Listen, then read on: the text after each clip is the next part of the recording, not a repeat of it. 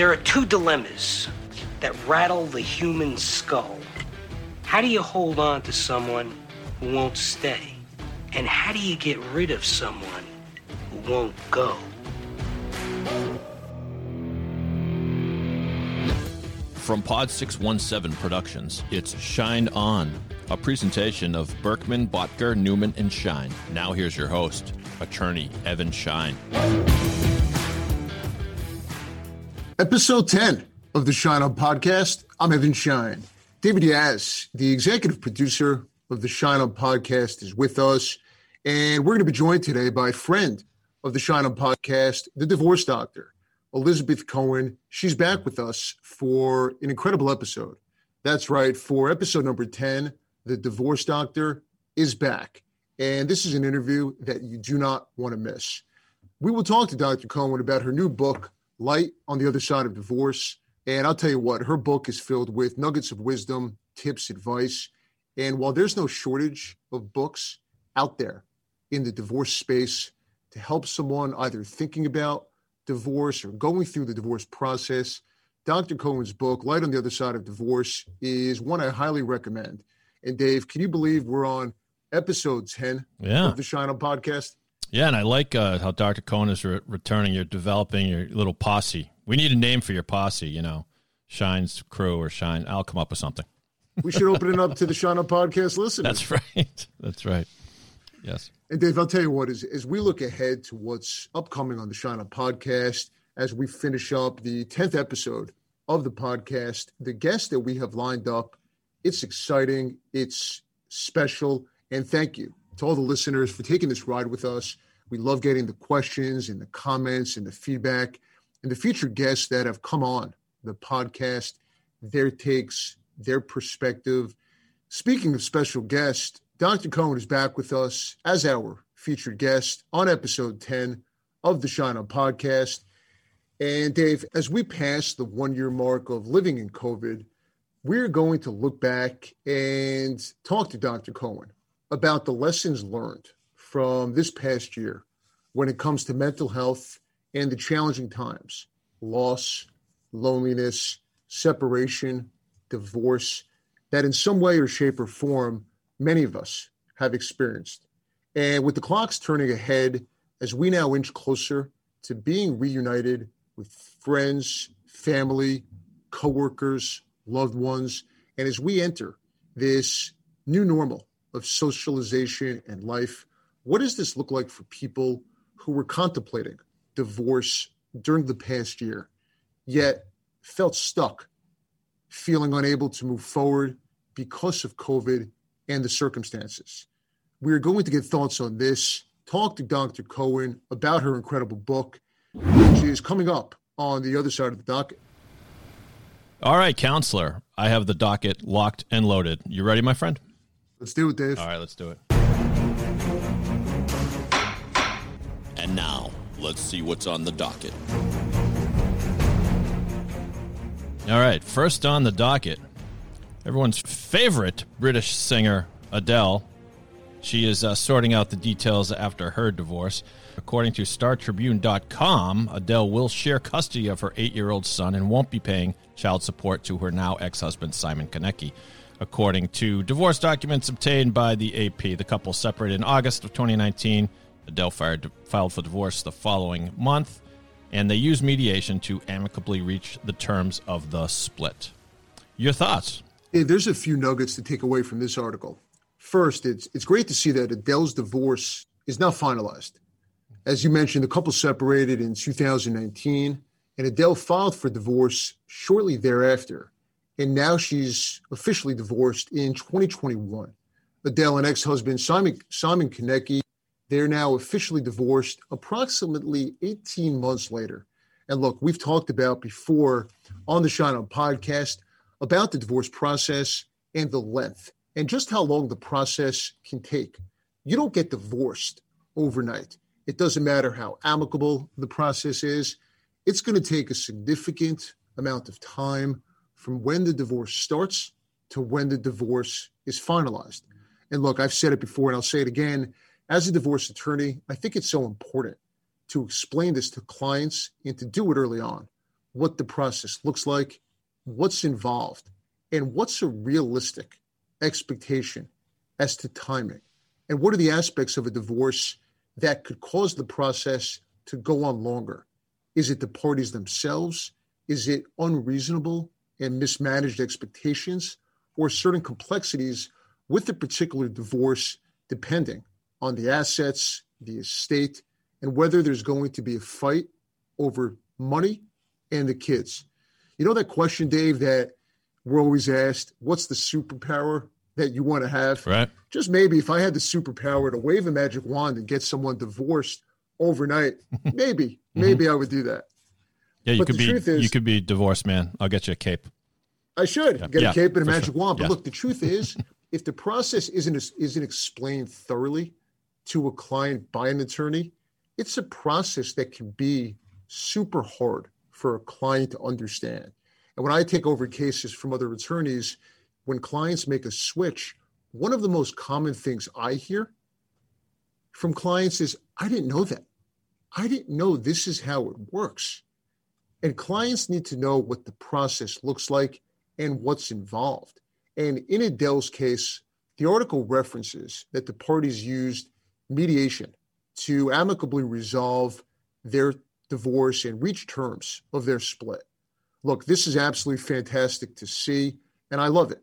Mediation, it's a wonderful process, and it's a great option for people looking to resolve their divorce without litigation and without court involvement. It's also wonderful to see that Adele and her ex husband agreed to joint legal and physical custody of their son.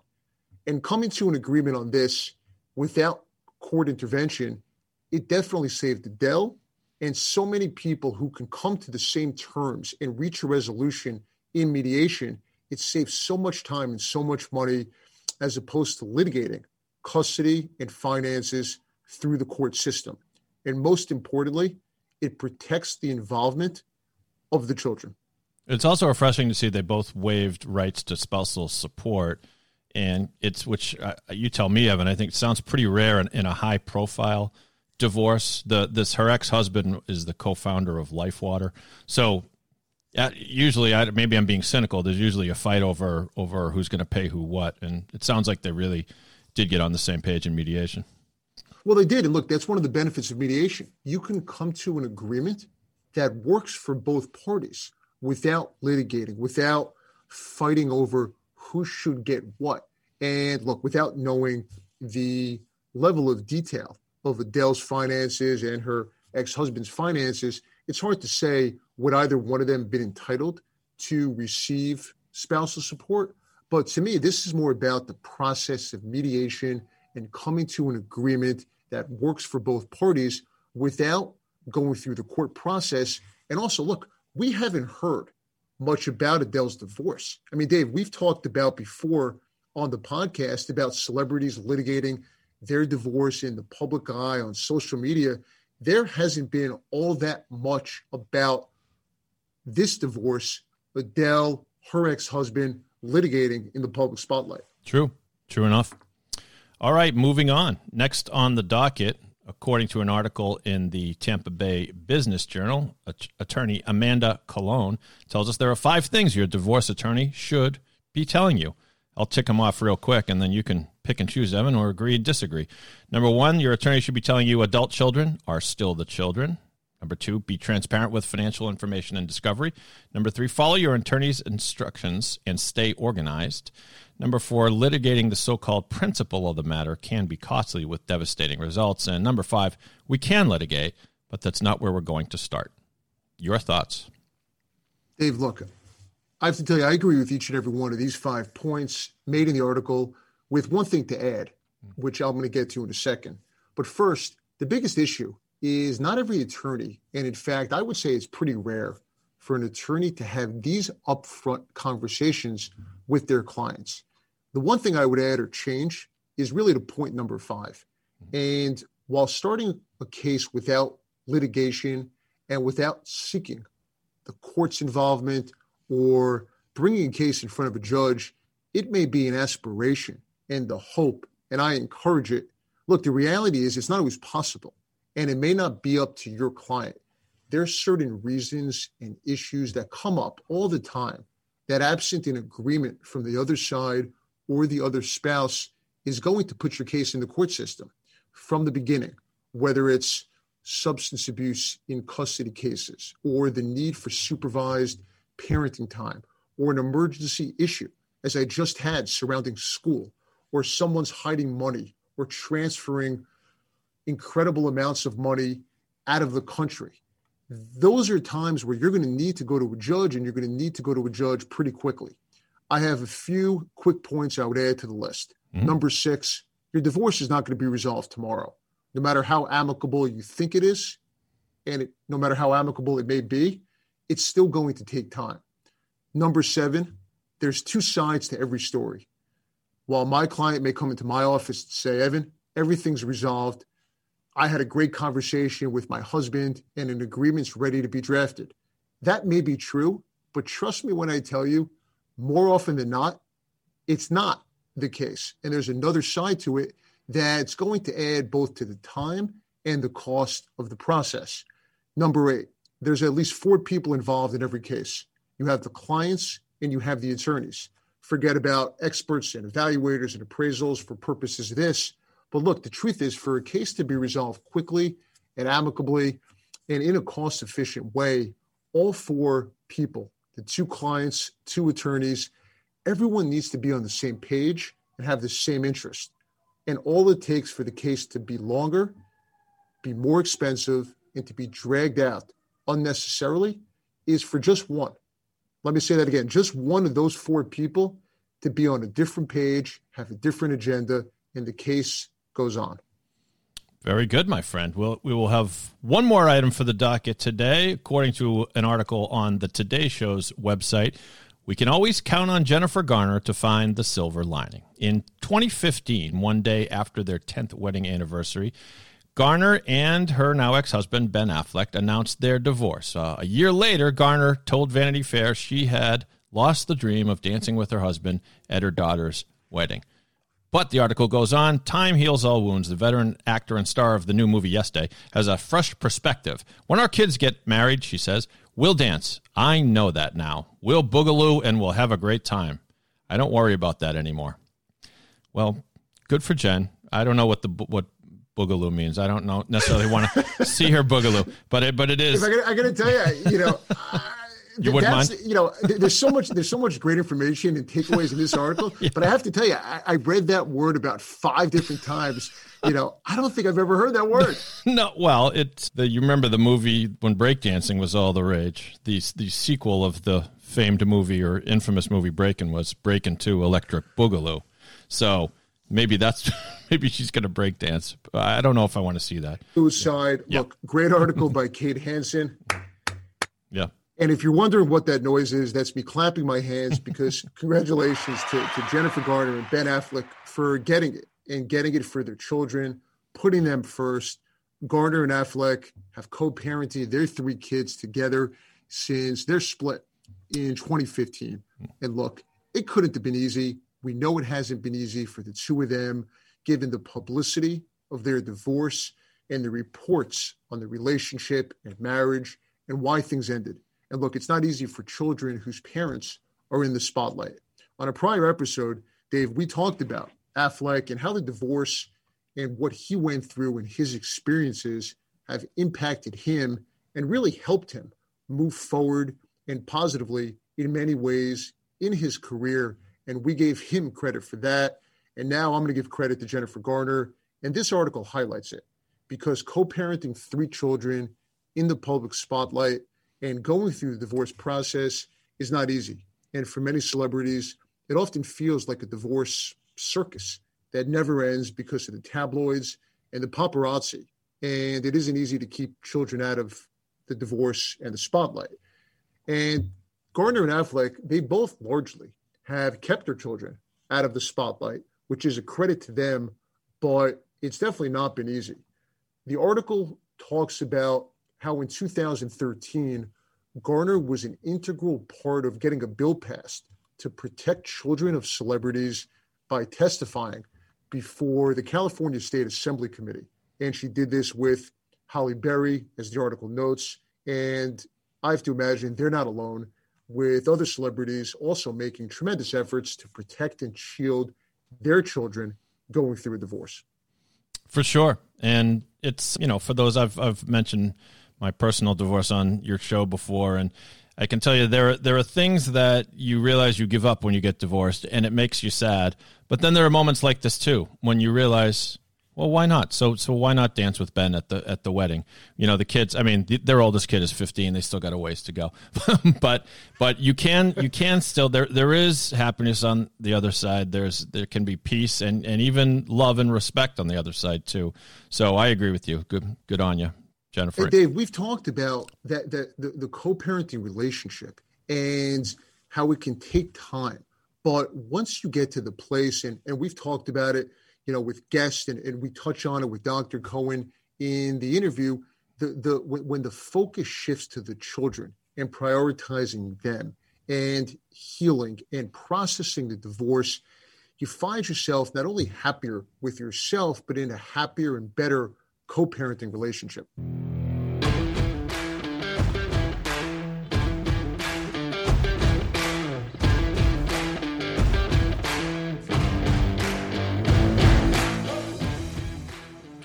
Our featured guest this week is friend of the Schein On podcast, the divorce doctor, clinical psychologist, Dr. Elizabeth Cohen, who is nice enough to join us for a second time on the Schein On podcast.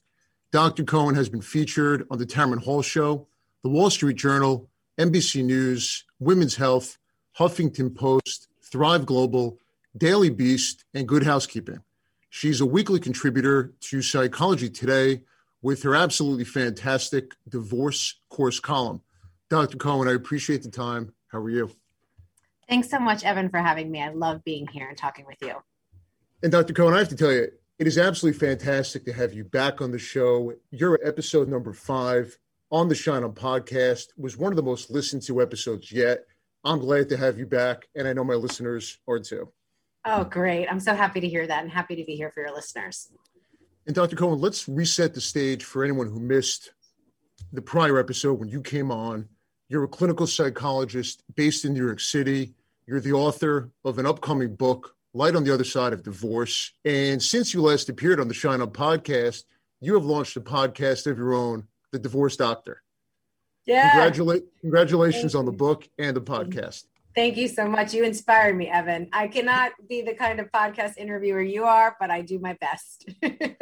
That's what we do on the Schein On podcast. We inspire. and I have to ask you, is there anything you don't do? my kids would say there's a lot. My teenagers would tell you there's a lot of things I'm not doing for them, but let's not ask them. But but I want to start by talking to you about your book, which is titled Light on the Other Side of Divorce. Tell us about the title and why you wanted to write the book. Wow. Well, I always get kind of teary when I talk about why I wanted to write the book. I mean, I wrote this book for so many people. I wrote this for myself for what that night when I opened up my laptop and had just put my kids to sleep and typed into Google divorce recovery program and I couldn't find anything and I felt alone and scared and even with all of my privilege of education took a long time to put piece together a healing program. And I really wrote this for the parent who walks into the library to bring their kids to the free, you know, reading hour and maybe hasn't taken a shower, maybe hasn't changed their clothes, going through a divorce, just whiplashed, and happens to see out of the corner of their eye the name of my book. And maybe that gives them just a little bit of hope that they will move through what they're going through. And Dr. Cohen, it's such a such an incredible response. And you use the words whiplash, you use the words yeah. hope. Talk to us and tell us about that night that you reference when you're searching in Google and you couldn't find the tools, the resources really out there to help you in what you went through. And also you know as you write your book what was yeah. missing out there for so many people experiencing the exact same thing that you went through? So i think evan when i couldn't find anything it confirmed an assumption that i had that i think we learn in our culture that a divorce was the ending and that it was a failure or a mistake that I should kind of give up. Like there wasn't anything to move through. So it just confirmed my feeling of being a failure when I couldn't find anything. And I knew inside of me, I think probably as someone dedicated to helping people heal their past wounds as a therapist, that I had to be able to move through this and I had to be able to have something better on the other side but I sure as heck couldn't be my own therapist. Like I, I needed other people to help me do that.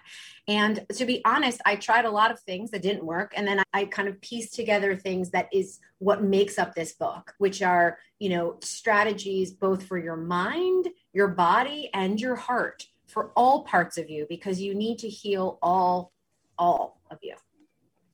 You mentioned your mind, your body, your heart. Mm-hmm. Let's get into the book. Let's talk about some of those chapters. Yeah. And I think the perspective, as I read through the book, and your take on it, it's so incredibly unique. And I want to talk about a few chapters, two yeah. that deal with the actual divorce process, and one is going to be on navigating the fun yet complicated world of post divorce dating.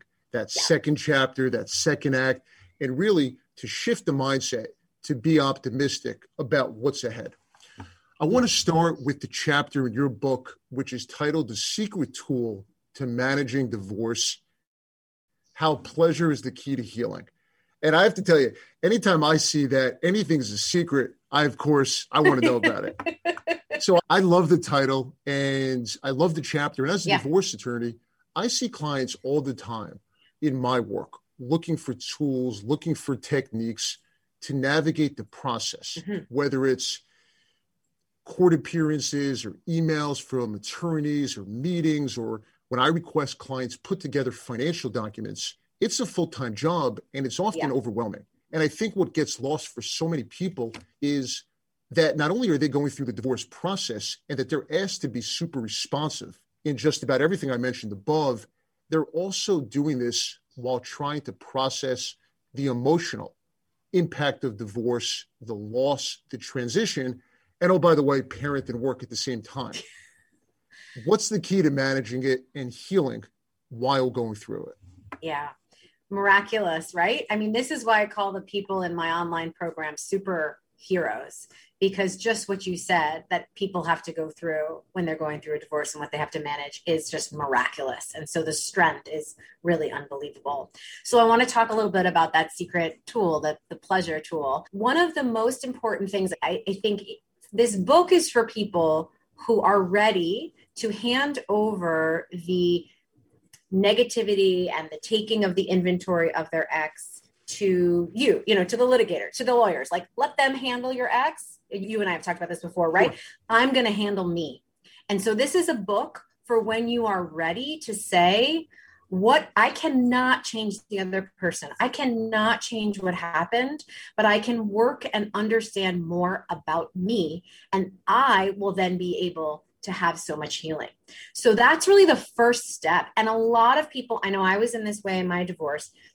I had no idea who I was after I got divorced. I had dedicated so much to my marriage and so much to my children that I had no idea what I really wanted. I tell this story about how I went to see a psychiatrist in the depths of my depression around my divorce. And I was talking with him for about 20 minutes, and he very loudly said, Stop. I'm not even gonna say it. Stop telling me about him. Tell me about you. And honestly, Evan, I was silent. I had I didn't I hadn't thought about myself. I hadn't thought about where I was, what I wanted, what I had no idea. And so that was a moment of realization of wait a minute, I need to figure myself out. And one of the most important things and the secret that we have that we just do not connect to enough is we have this ability to find pleasure. And that is an incredibly important way to tune into what we want. Now, I talk in the book big difference between between sexuality and sensuality. So I'm not talking about sexual pleasure at this point. I'm talking about sensual pleasure, meaning using all your five senses: sight, sound, touch, taste, and feel.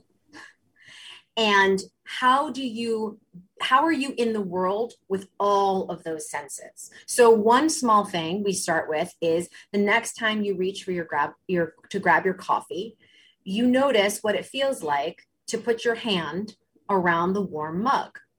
You actually notice the sensation of warmth going from the cup to your hand. That is a moment, a one moment of pleasure where you are dialing in to your own experience. And you might say it's small, your listeners might think that's such a small thing, but I promise you, connecting to who you are is just a ton of little small things built on top of each other. Well, and I would think to, to take your last point, those small moments, they're powerful, they're real, and they when the focus is turned to yourself and inwards, it gives someone hope. It gives someone the ability to look at things differently as she or he goes through the process. Exactly. And the good news is when we do things that we like, when we find, you know, maybe you actually like touching cold water, or maybe, you know, you like silk or you like flannel, the more we do things that our body specifically likes, we release neuroendorphins that help with relaxation and pleasure. We have beta endorphin and oxytocin. And so those things actually rush through our body and help relax us. And I know if your listeners are thinking, I don't have time for this, I've got so much going on, I hear you. That's why I'm suggesting just a moment with the cup. Or the next time you drink some water, feeling what it feels like to have cold water go down your throat. You know, we need to retrain our brain. Um, our brain is Velcro for bad experiences and Teflon for good. So when we were living and we were hunting and gathering, we had to know where the lions were. We didn't have to know where the beautiful flowers are. So we actually have to actively retrain our brain to focus on the joy and on the connection because our brains are actually trained to focus on the negativity. I love that. Retraining the brain, focusing on what's positive. And you mentioned something in the beginning about letting your lawyer focus on dealing with the other attorney, dealing with your soon to be ex, as opposed to having, trying to tackle this in the process all by yourself or having one person do everything. How important is it? The concept of a team working with an attorney, working with you know a professional, someone like yourself to separate who's doing what, so you can focus on getting through the process, both the legal aspect, which mm-hmm. is something I deal with, and also the, the steps to heal and processing the loss in transition. You know, Evan, that's such a good question about the team. And I know you and I agree so much on the team approach. And I just had this thought, which I haven't had before, which is I feel like there's this moment where when we're when we get divorced we somehow think we need to do all things all the time. Like it's as if we wake up and suddenly we think everything is our responsibility. Now maybe that was how you were in your marriage or when you were growing up but it's more it's wild because thinking for example like i would never think to do my own taxes because i'm not a cpa right? So i would but something about going through divorce i'd be like oh yes i should do my financials. Like where does that come from right? Why do we have to take we're already taking on so much. And i when you were talking about your the attorney i think about it you know you need someone to walk on that battlefield for you in that who is prepared who has the experience who has the knowledge and you need to allow them to advocate for you. But what if we thought about all the team members as actually advocates? So you advocate for advocate for them legally. I advocate for their emotional health, right? And we know someone advocates for them financially. And we know that if you have an advocate, and I know this specifically for emotional work, all these uh, those other areas will go easier. Because what happens with emotions is they come out sideways. So if you stuff them you know you might show up to your lawyer's office. We've talked about this before i think that people constantly say like i just want the judge to see that i'm a good parent. Like guess what? They're not there to do that and they're not going to do that. Like if you're worried you're not a good parent bring that to me. Bring that. Let's talk about your fears and let's challenge those well, that's the thing. We have talked about it before here on the Schein Up podcast, where you know clients going through a divorce do look to the judge, the court system, to you know yell at their soon-to-be ex, or to you know validate a concern or a feeling. And there's different professionals for different things. And yeah. in my experience, and you know, I know we're on the same page with this. When you have professionals in a certain lane, really, and your word choice is brilliant as an advocate for different areas of someone's well being the legal, part of it, you know, my territory, the emotional, the mental health, something you focus on. It's better for the person going through it. So he or she can focus on what's most important, making the process more efficient. And in my experience, it leads to a much more positive experience in the long run.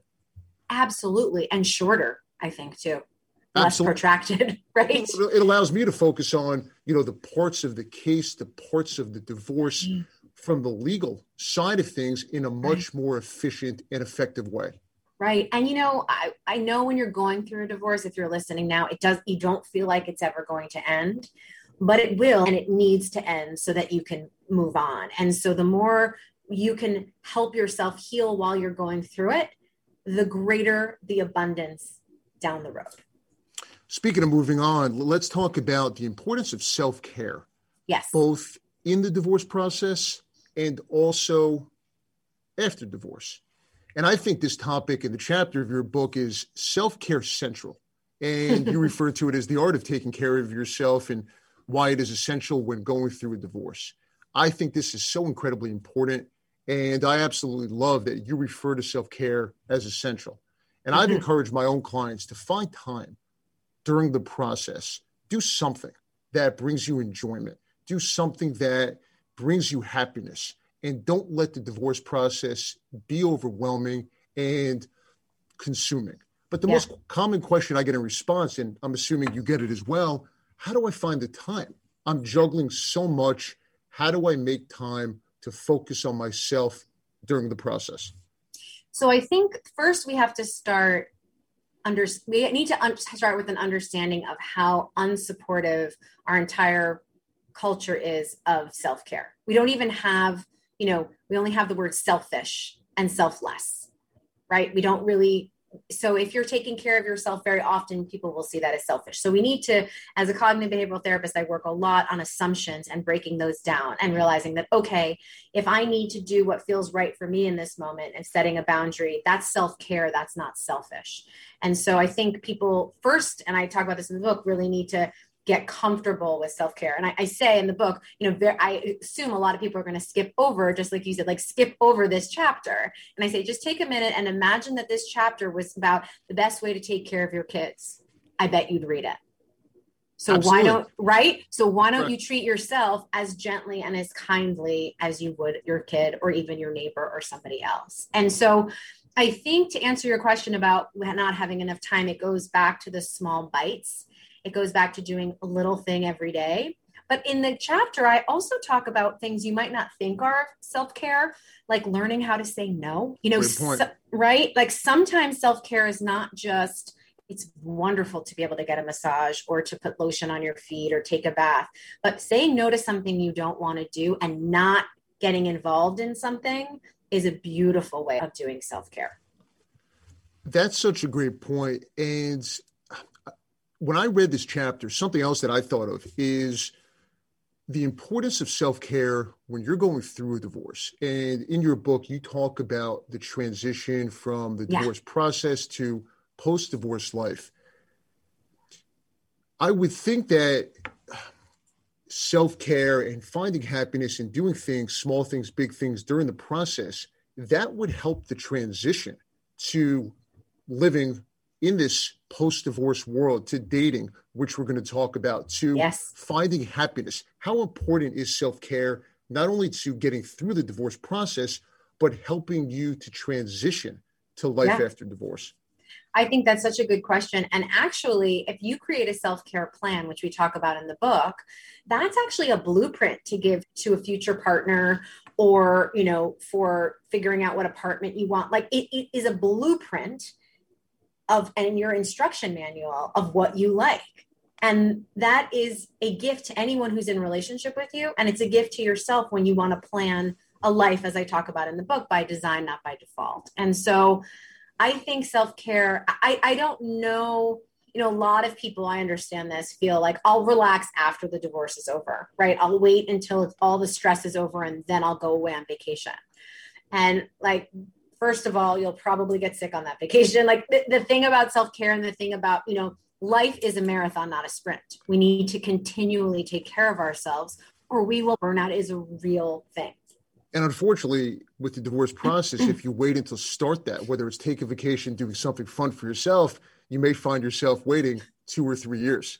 Right. And think about what that does to you over time. I mean, we have to live in this moment. I, I don't know if you find this, Evan, but I do find that a lot of my clients, I have to teach them to stop holding their breath during the divorce period, that the divorce period is actually a period, it's happening right now. So, how do we manage living in the divorce time rather than just waiting for it to be over or the alternate, or like we're think like ruminating on when we weren't getting divorced. It's like you have to be in the moment.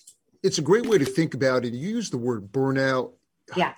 It, when you use that word, it reminds me of a conversation that I had with a client a few weeks ago. And she called and, and, and she felt stuck. She felt stuck and has felt stuck over the past year. And I yeah. want to talk to you about shifting the mindset to yeah. feeling that way going forward and I see clients of mine as a divorce attorney.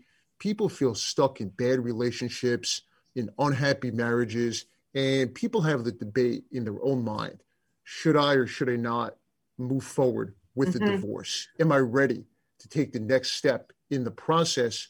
And almost all the time, I hear a client say, I know I'm unhappy. I know this marriage is not working, but I'll stay in it for my children until they go off to college.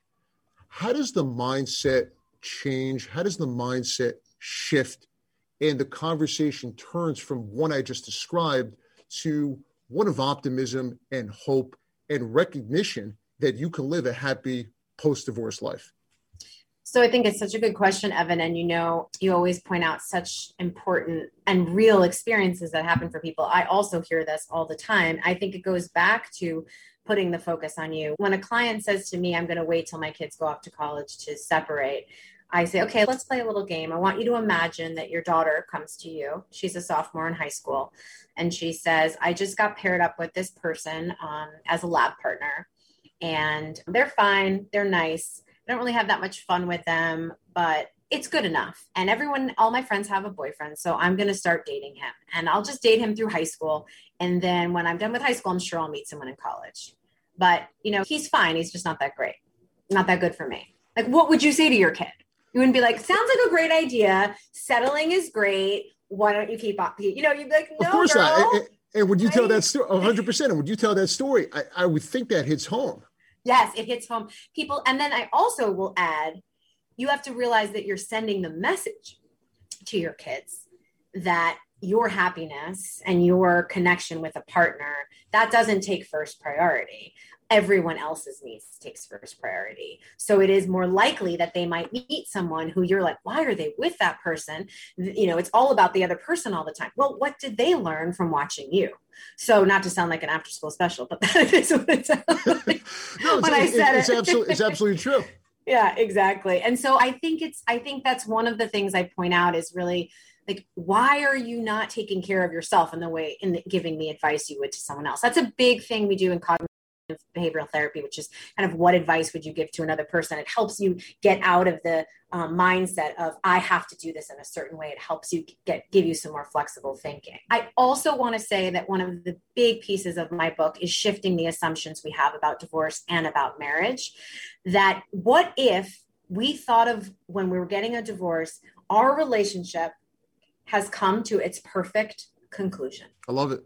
Right?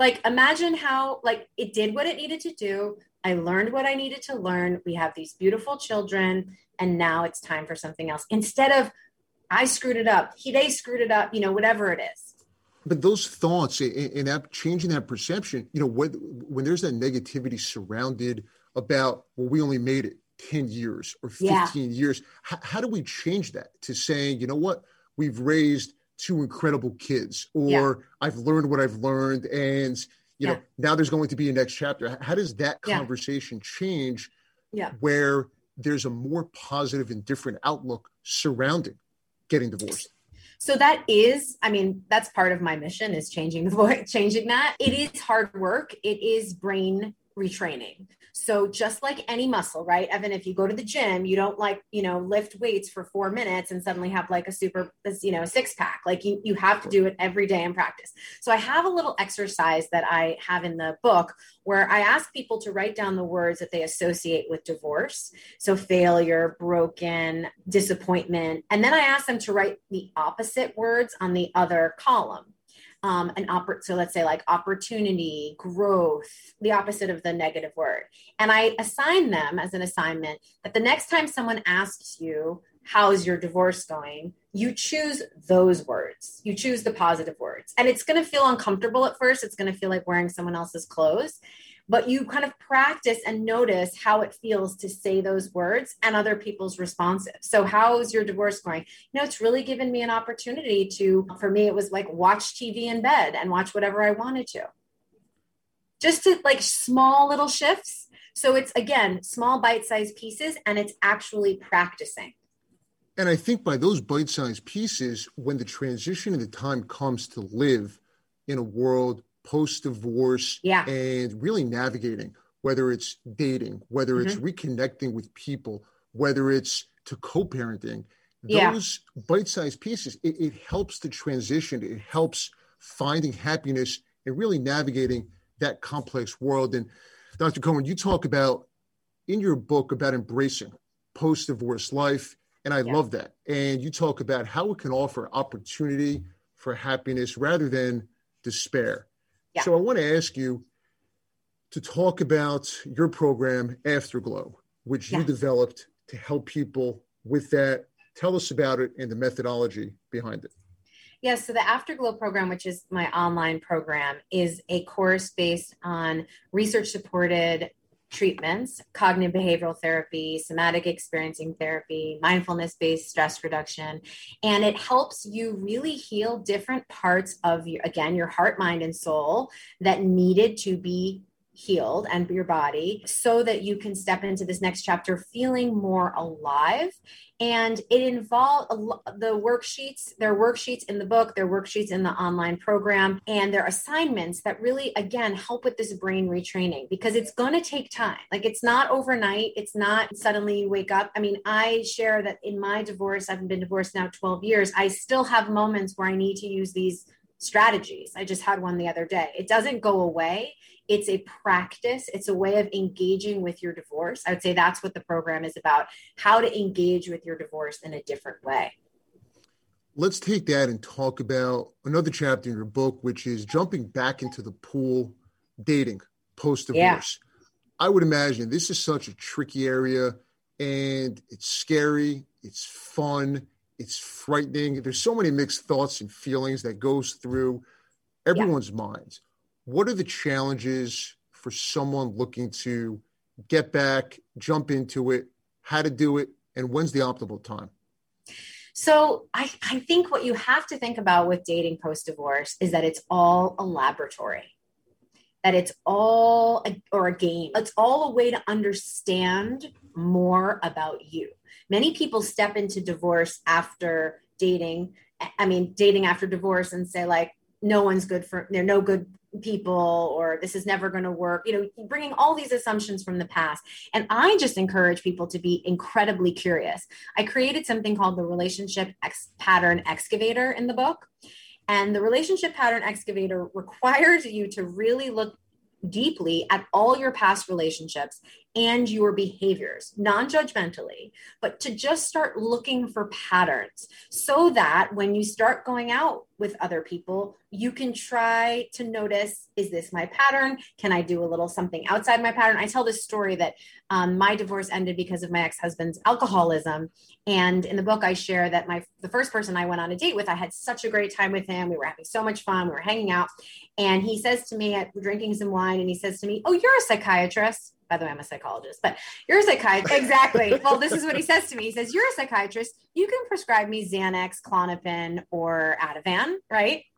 And I laugh at that. And then I, the date continued. And then the next day, I was in a support group for uh, people of family members of alcoholics. And I laughed to myself and I thought, Here I am again, right? Like I didn't I wasn't selling drug, but here I was attracting sure. the same type of person. And I thought, okay, this is good information Like, this is good information about me. What is it about me that's, and then I was really able to understand what I wanted to do differently. And I love that because I would think if you don't look within, if you don't take that deep, hard look into your past, you'll find yourself making the same choices and yes. really going through similar experiences, which is hard, it's challenging, and at times it can be defeating. Exactly. Exactly. And I think you sometimes end up, as you said, in the same situation and you and then you get this assumption all people are this way because this keeps happening. But really, maybe there's a little shift that you could have done. I tell the story that for me, I didn't even know that humility could exist and I'm heterosexual and a man. And so once I realized that was my number one thing I wanted to know about somebody, all these new men kind of came into my life who I had been overlooking because that wasn't what I was really interested in. So even that one little shift, I think, changed everything. And I, I want to shift gears yeah. a little bit and just talk about lessons learned, whether it's yeah. lessons learned from your, your past relationships, your prior marriage, the divorce process. I want to talk a little bit about COVID and the lessons that we can learn from yeah. the past year as we now pass the one year mark of living in quarantine, living in a COVID world. This past year has been filled with such loss and, and unpredictability and uncertainty. And at the same time, it's also been an opportunity for deep self reflection. And there's been such incredible focus and awareness on mental health. And I want to ask you, as you look back on this past year, what lessons can we take and apply to the future and what has this past year showed us about the importance of mental health? Oh such a good question. Oh wow. First of all i i you know i think it's really important my doctoral research was on this to know that most people who suffer mental health issues after a trauma like this which covid has been are people who are really struggling or pre had pre-existing conditions of mental health struggles before and I think it's really important for us to know that we have been overlooking mental health and mental illness so much. We have been going and assuming that everyone is okay and they should be okay when many people are not.